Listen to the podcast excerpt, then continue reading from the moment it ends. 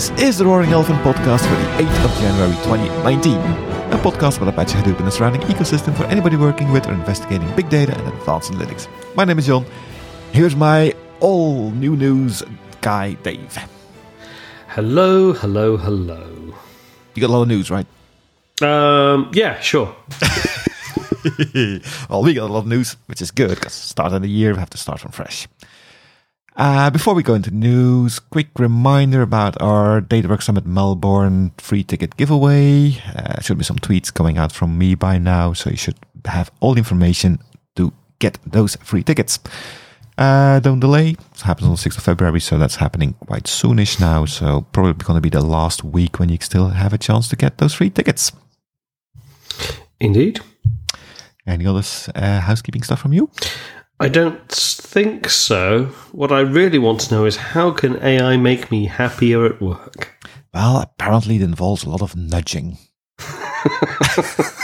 Sorry, the thought of being nudged by an AI is, is not very appealing on the outset, but but do attempt to convince me.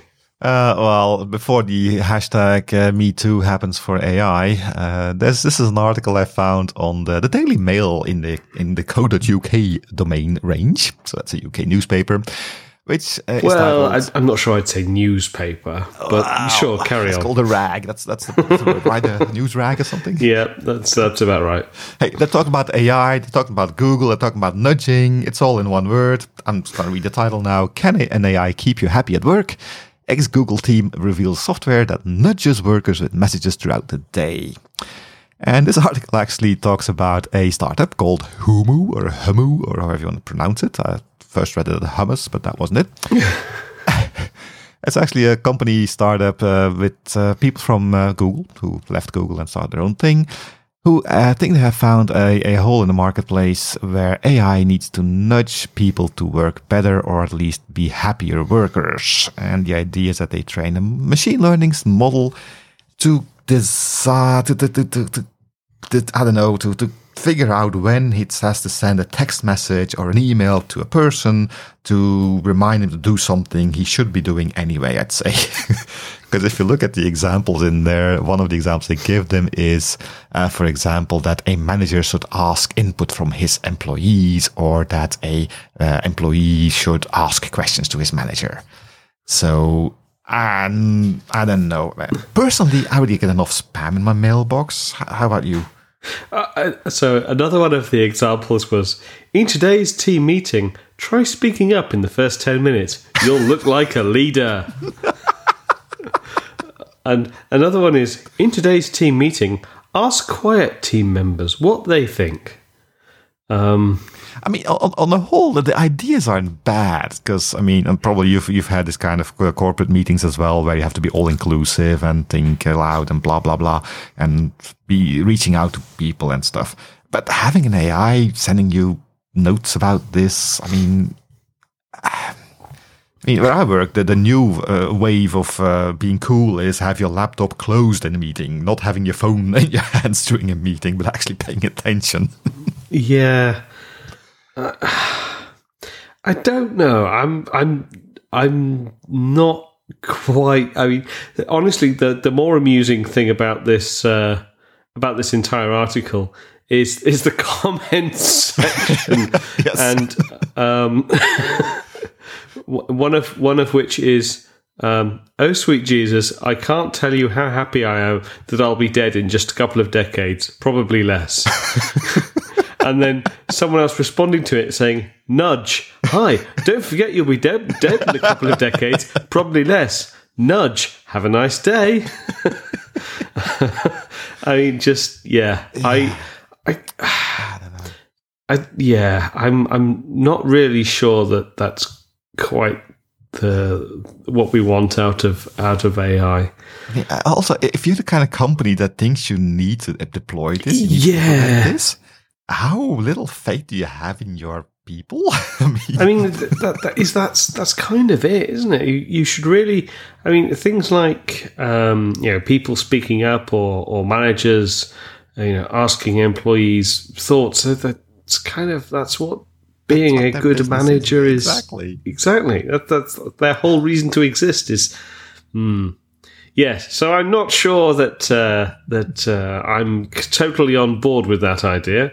Um, But actually, it's not entirely new, right? It's a an iteration on an existing thing. Because I'm not sure if you have this, but uh, with the Exchange Outlook uh, email calendar combination thing, I now get emails from the system between air quotes about how much uh, focus time I had last week and how much time I spent in meetings and who my frequent conversation partners are and how I should change that. So it's not as bad as this is, but I'm already kind of, I don't know, irritated when I get that mail. And to be honest, I don't really read them that often. Don't tell my boss. yeah.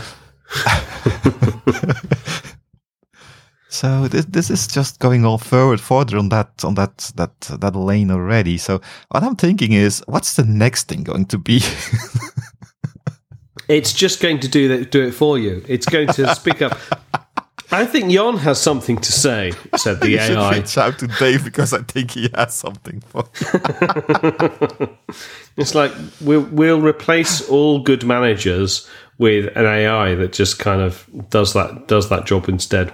Hey, to be honest, we've always said that the humans are the weakest link in any kind of automated process. So This is this true. may be a step in the right direction on that point. Yeah, we just take the instead of it being the thing that nudges, it just does it. There we go. Take out the middleman. exactly. Yeah. Yeah, yeah. Anyway. Not sure. I'm not sure. I'm totally on board with that. Um, listeners, if you are on board on that, there's a company called humu.com. It's on the web. You can ask a demo. You can request a demo on their website, and they have some very inspirational photos on there, and a lot of people that are actually involved with love. Don't ask me how that works, because you have people that are involved with products, people that are involved with people science, and a lot of people that are involved with love. So I guess it's a good way to start the year. right. Please talk nerdy to me. Oh, come on. You told me I had to give you stuff that was juicy and interesting and fun. And now you have to, you're making me talk about technology. Well, okay. I'll, I can be persuaded. Ah, let's talk Apache Hive Warehouse Connector use cases. Is Okay, nerdy enough for you? that's quite nerdy. Um, yeah, actually, going back a bit more serious here, I hit on this uh, through the data engineering emails I uh, still regularly get. And actually, Apache Hive Warehouse Connector didn't ring a bell to me. I know that Hortonworks has been pushing Apache Hive into the warehouse space more and more, but the Apache Hive Warehouse Connector, that kind of made me pay attention. It's a blog on the uh, Hortonworks blog site, and it's talking about a new feature, at least it's new uh, GA feature in uh, HDP 3.0. I know HDP 3.1 is out by now, but this is just a Hadoop 3.0 kind of thing. And it talks about a way, yet another way, of accessing Hive tables from Spark. Now, there's been a couple of iterations on that uh, on that road in the past few years. You had, uh, remember Shark, hmm uh, the Hive on Spark or something like that, and then you had uh, the Hive uh, contexts and SQL contexts, and now you have the Apache Hive Warehouse connector, and it actually looks kind of interesting. Uh, the blog is quite good actually. It's uh, well laid out. It's clear. It explains things, has examples, has code snippets. It's a pretty well blog. So kudos to uh, Eric Wohlstadter and uh, well, H Kwon, which is probably a short of a other person's name. Just click on the link, see if something better comes up. Uh, Wang Datan, apparently. Didn't have anything to do with H Quad, but doesn't matter. It's a good blog. And it looks like this is only made possible because of Hive LLAP becoming uh, part of the family there.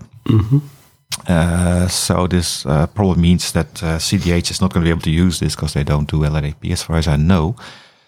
But the benefits of this thing, and I'm not going to read through the blog. I mean, uh, listeners can do that by themselves. But the things that my takeaways from here are that the biggest advantage here is that you can actually enforce your ranger policies for uh, column uh, hiding columns or uh, abstracting columns or hashing stuff or things like that to keep that available while when you're accessing your Hive tables through Spark.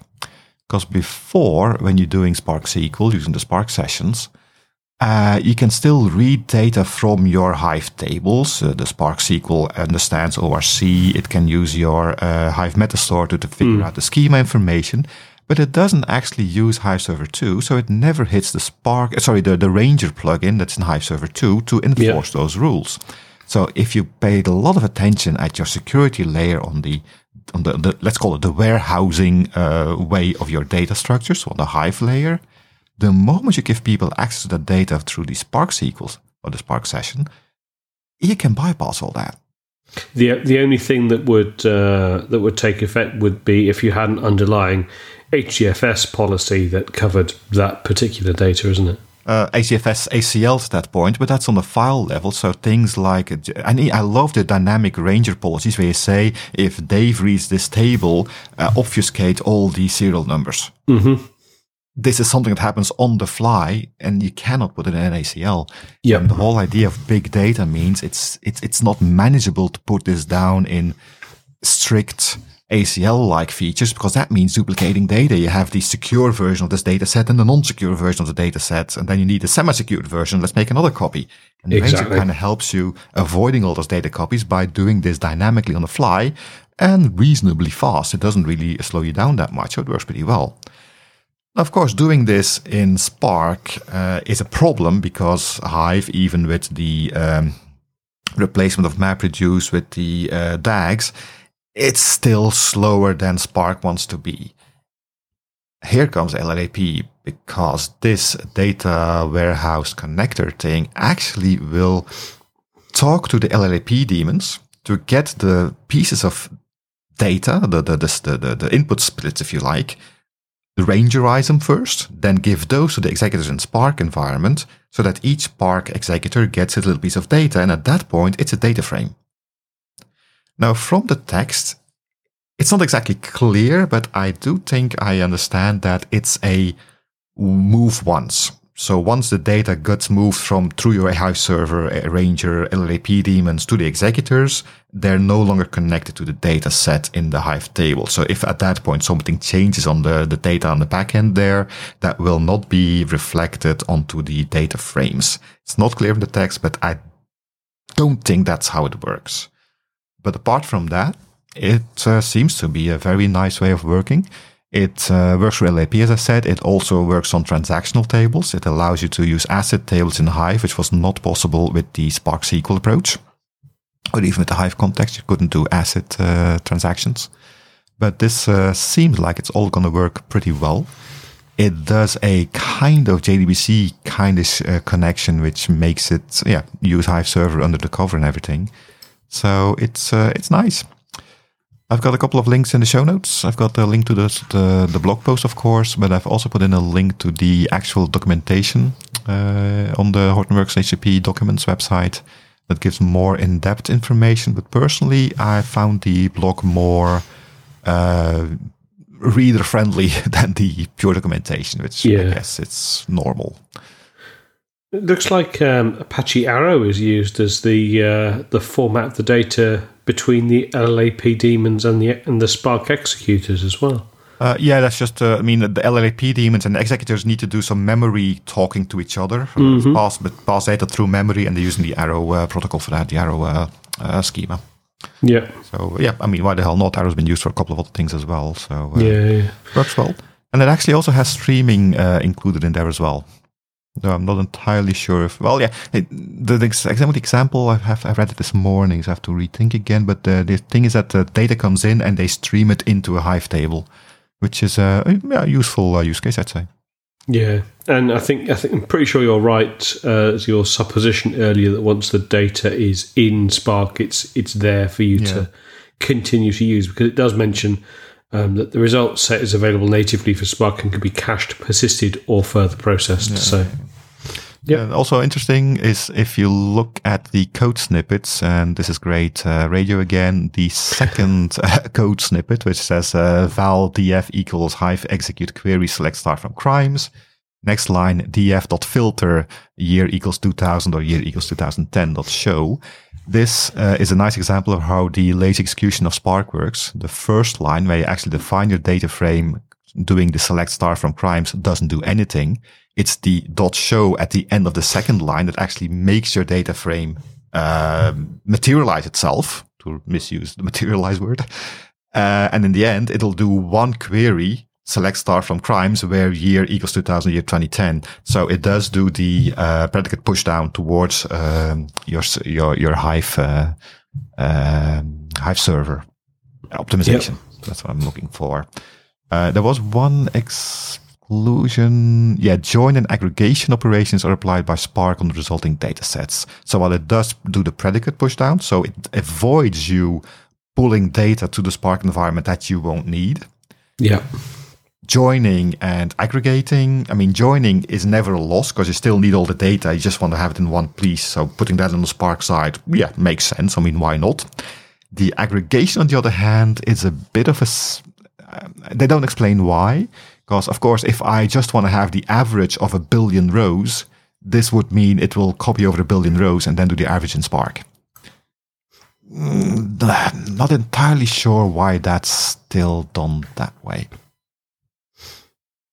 I would guess it's just a version 1.0 restriction. I don't know. I've looked around a little bit, and actually, in the documentation, I couldn't quickly find uh, um, anything relevant to that. So it's only just it's below just below that code snippet I just read. Mm-hmm. The two paragraphs down there, it just says, on the other hand, join and aggregation operations are applied by Spark, and that's about the yeah, the only uh, thing I see, and I think it's probably because of the way SQL gets executed, because I don't know by heart, but uh, the whole SQL syntax has a, a, certain kind of logic in it where certain things are done in certain steps. And yeah. I could be totally wrong here, but I think I remember that aggregation is always on at the end of the whole SQL interpretation. And at the moment that if the aggregation needs to be done after the joins, obviously, you can't aggregate before you do the joins. And if the join happened in Spark, that means aggregation also has to happen in Spark. Yeah, yeah, yeah. But that does mean that if you're doing this kind of stuff, uh, as always, knowing how things work under the cover will help you make better software to help you make you uh, make a better performing solution there. So keep that that kind of stuff in mind.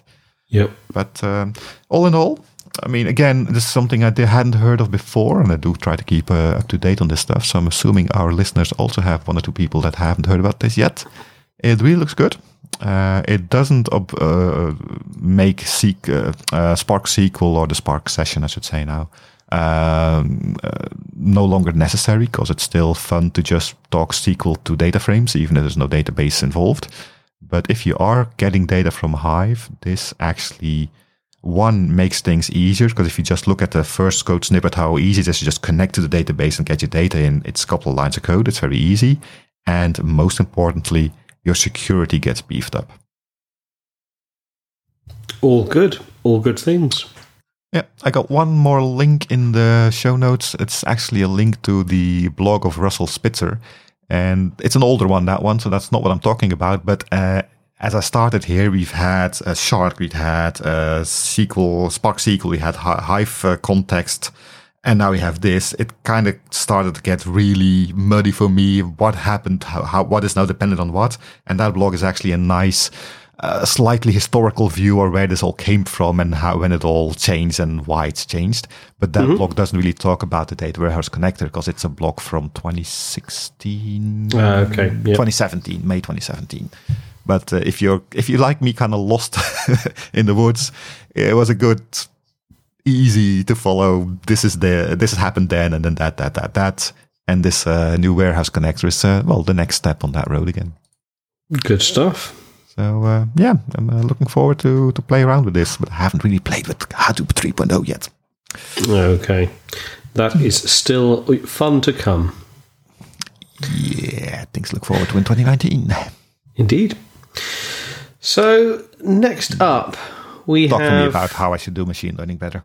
Well, yeah. So I mean, the the title of the to- the article is "Artificial Intelligence has a probability problem," um, and I mean the, the sort of the catalyst for this, if you like, is um, this is from a little bit a little bit uh, earlier on um, last year, November 29th, 2018 um, AWS announced Amazon SageMaker Ground Truth, uh, which isn't a herb planting and distribution service, uh, but is in, d- instead um, it's designed to create training data sets and machine learning.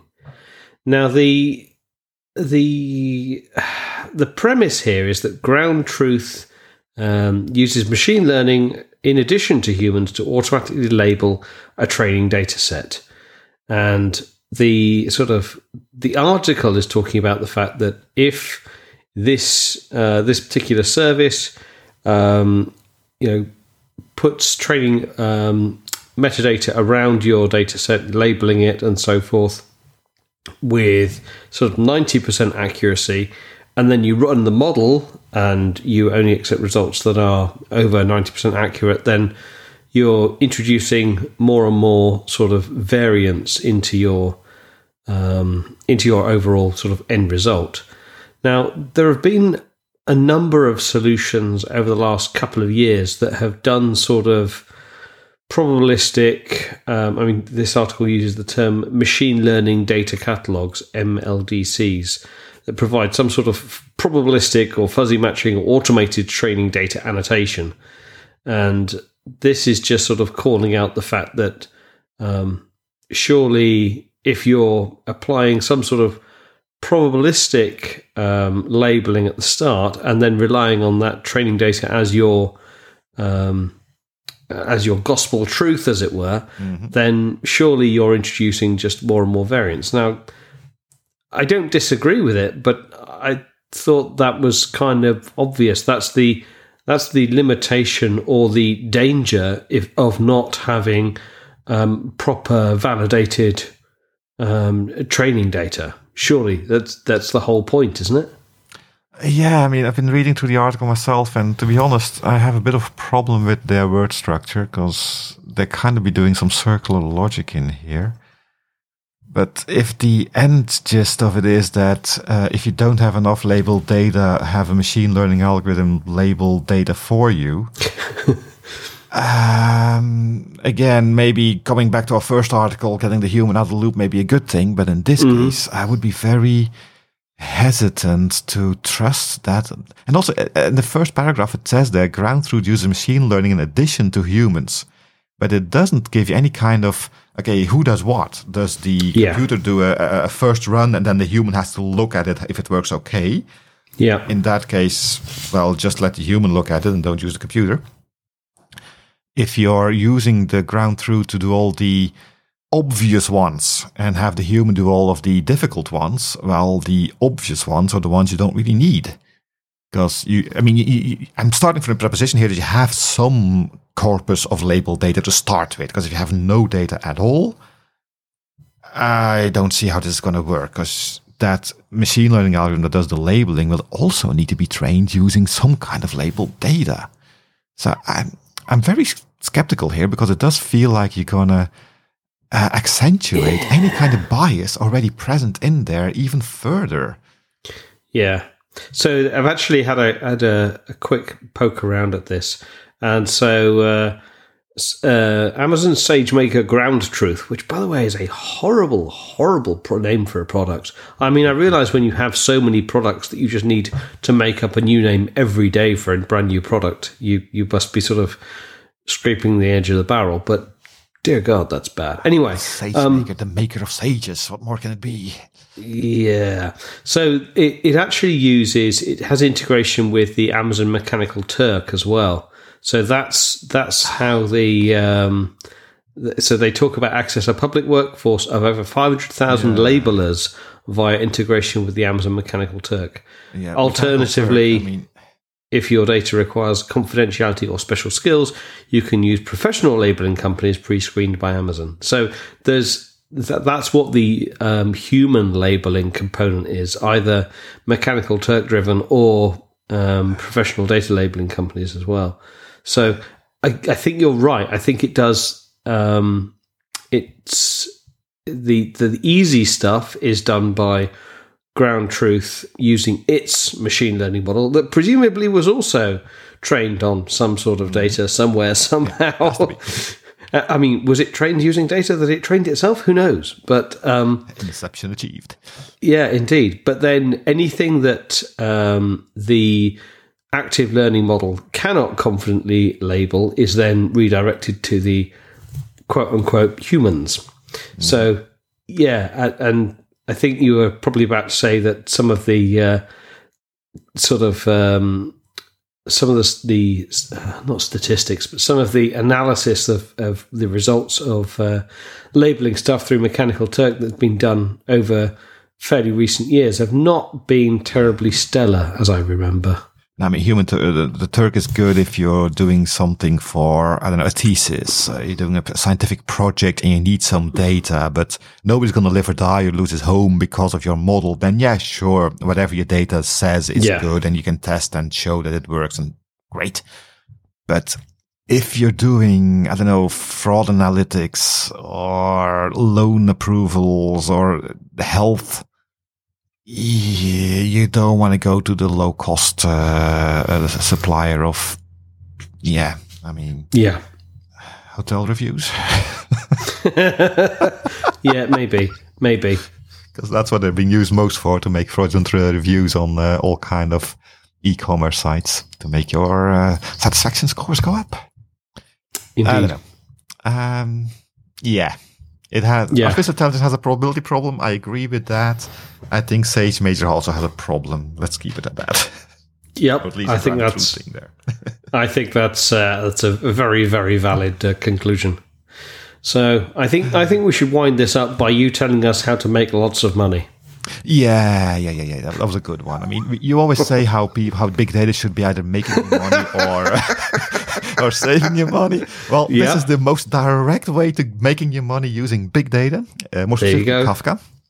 And this is actually uh, a bit of fun, to be honest. But apparently, there's a uh, open source uh, initiative at the EU, European Union, to fund bug bounty programs and there's a new version that's been going on for about three or four years now. The first year that they use, they, they also, they focus on open source projects and then give out bounties if you find bugs. And I'm presuming here they're talking about security uh, related issues and not about, uh, I don't know, memory overload, that would be security yeah. thing. Uh, but the first year they focused on VLC Media Player, which is an interesting choice because, yeah, EU, the, the European Parliament has a lot of video um, assets and apparently use VLC Media. The year after that, they used HTTP, they focused on HTTP and uh, um, KeePass, which is a uh, password manager.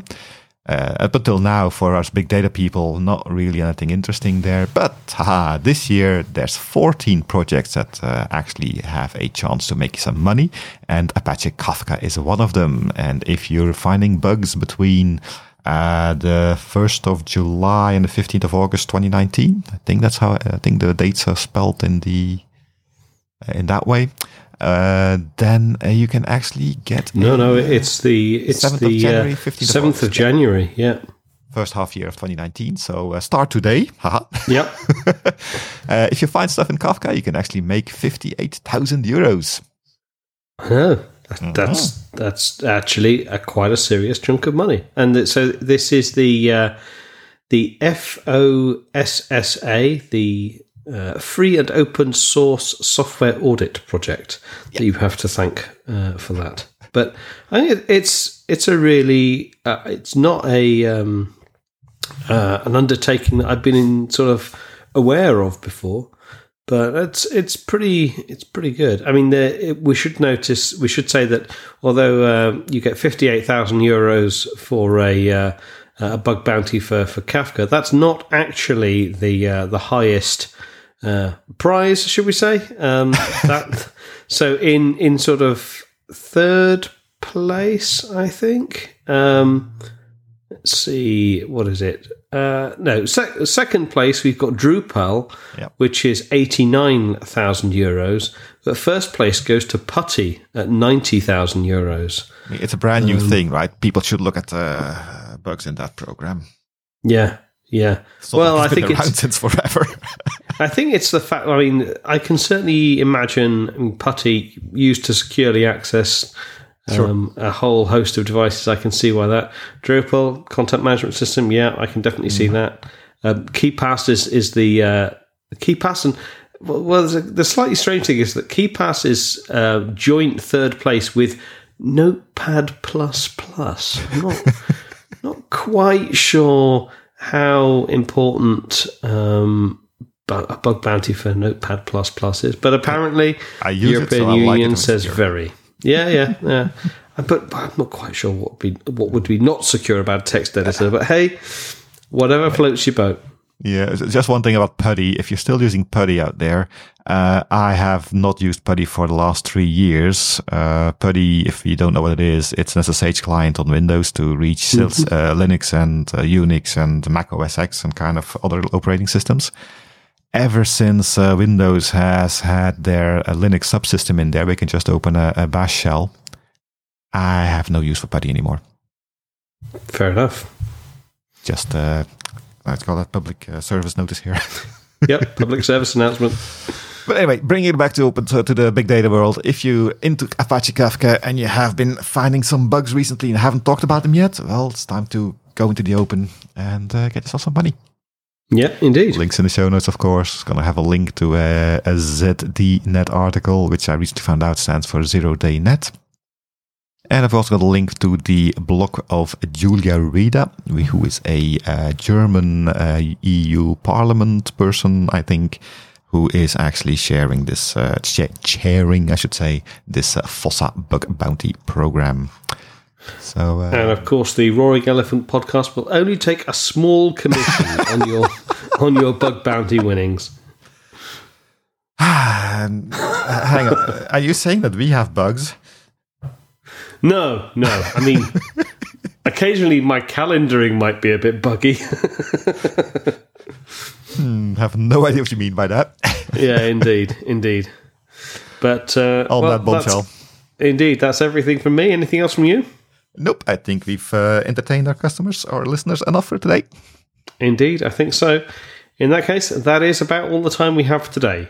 Hope you enjoyed this serving of bite sized big data. We'll be back next week with a brand new episode, but until then, please go to www.roaringelephant.org where you can find more information, including a feedback form. You can also follow us on Twitter using the at Hadoopcast tag and contact us by email to podcast at roaringelephant.org with any thoughts, comments, criticisms, and other feedback. Until then, my name is Dave. And my name is John. And we look forward to talking to you next week. Bye. See you then.